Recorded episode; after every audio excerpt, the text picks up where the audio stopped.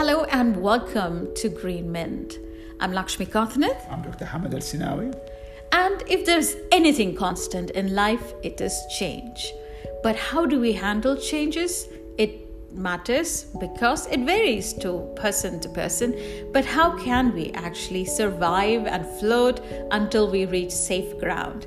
Dr. Hamid, how often do people give up during changing process? Well, probably we should start to talk about that change is an essential part of life, and uh, we go through different changes as we grow up, from leaving home to attend kindergarten or school, and then going to leave school to go college or join a workplace, then getting married and having your own family, and you know, family grow up and leave. So it's kind of a series of change and losing uh, members of the family. Exactly, and losing your job, which is you know, yes. for some people that's a very kind of a turning point. Yes. What, what, does it? We talked about retirement yes. in the previous episode, so probably we shouldn't go into details. But change, as you mentioned, is an essential part of our life. Uh, some of us adapt with change differently. So the question is that what can we do to adapt to changes?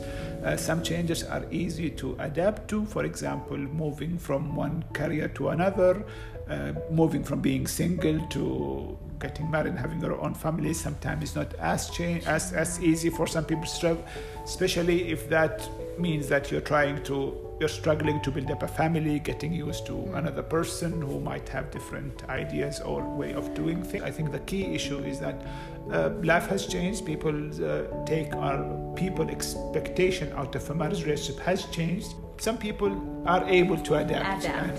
And, and, can we learn that? That's what I want actually getting to. So it's never too late yes. to accept adaptability and uh, you know improving your life for better. Definitely and this is where you know being more flexible and being more uh, open-minded to new experiences and new ways of, i think most of if we talk about marriage now we kind of drawn us to talk about that topic. Most of the clashes and conflict comes from uh, people getting used to this new change and accepting mm. change. So moving from your parent uh, kind of protected lifestyle, suddenly you are becoming responsible, yes. more responsible, and then you are responsible about your spouse, yes. then your children, yes. and then uh, having to live up to the expectation of the other partner. So, and that, that's the key issue. That most of the most people who come for therapy for marital counseling struggle with this accepting the other person and accepting the differences and having that mutual respect because the whole issue is of a marriage. You, you are not supposed to marry somebody who's identical to you. Yes. but doesn't always turn up that way. But it's a very interesting topic you actually brought up yes. uh, doctor because orientation helps. But some people thrive in that. Is it because they've always had and they've been groomed for it?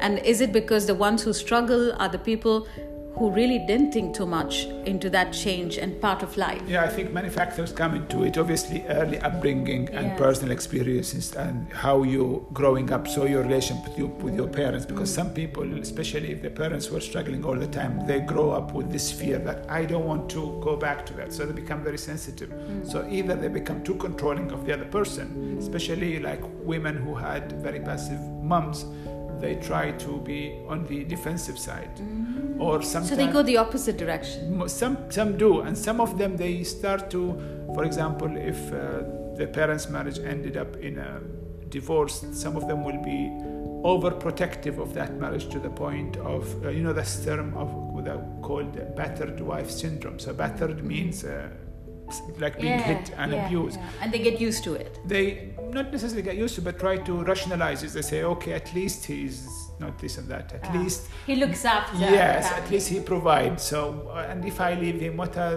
what are my chances? Mm. And then they drag.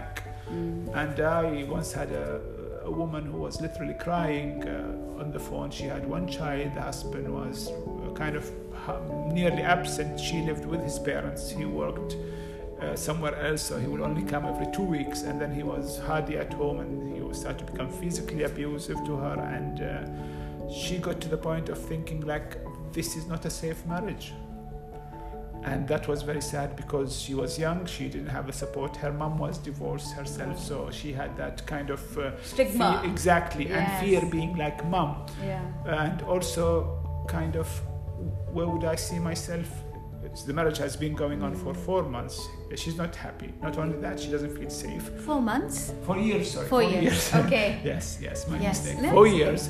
And it's like she wants that, that take that decision. Would she be able to survive change? So whatever happened, the consequence of leaving this marriage, uh, would she be able to drag herself, especially that she tried the usual? So although she involved her, his parents, they were never supportive. They were trying to get excuse for their son and the abuse continued. Mm. And now she also fears that her son is going to be traumatized because father is physically abusive to him. So it's kind of a grim situation that we shouldn't go into details.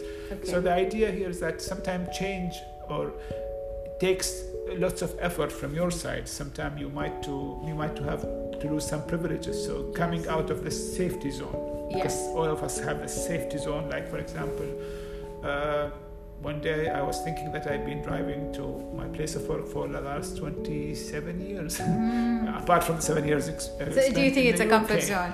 Uh, it is, and sometimes I question what would it feel to have a new job somewhere? Mm. Would I be able to adapt? Do, uh, I mean, I literally, when I drive the car, knows the place. Uh, I'm not conscious from the process. Yes. Of course, I am, but.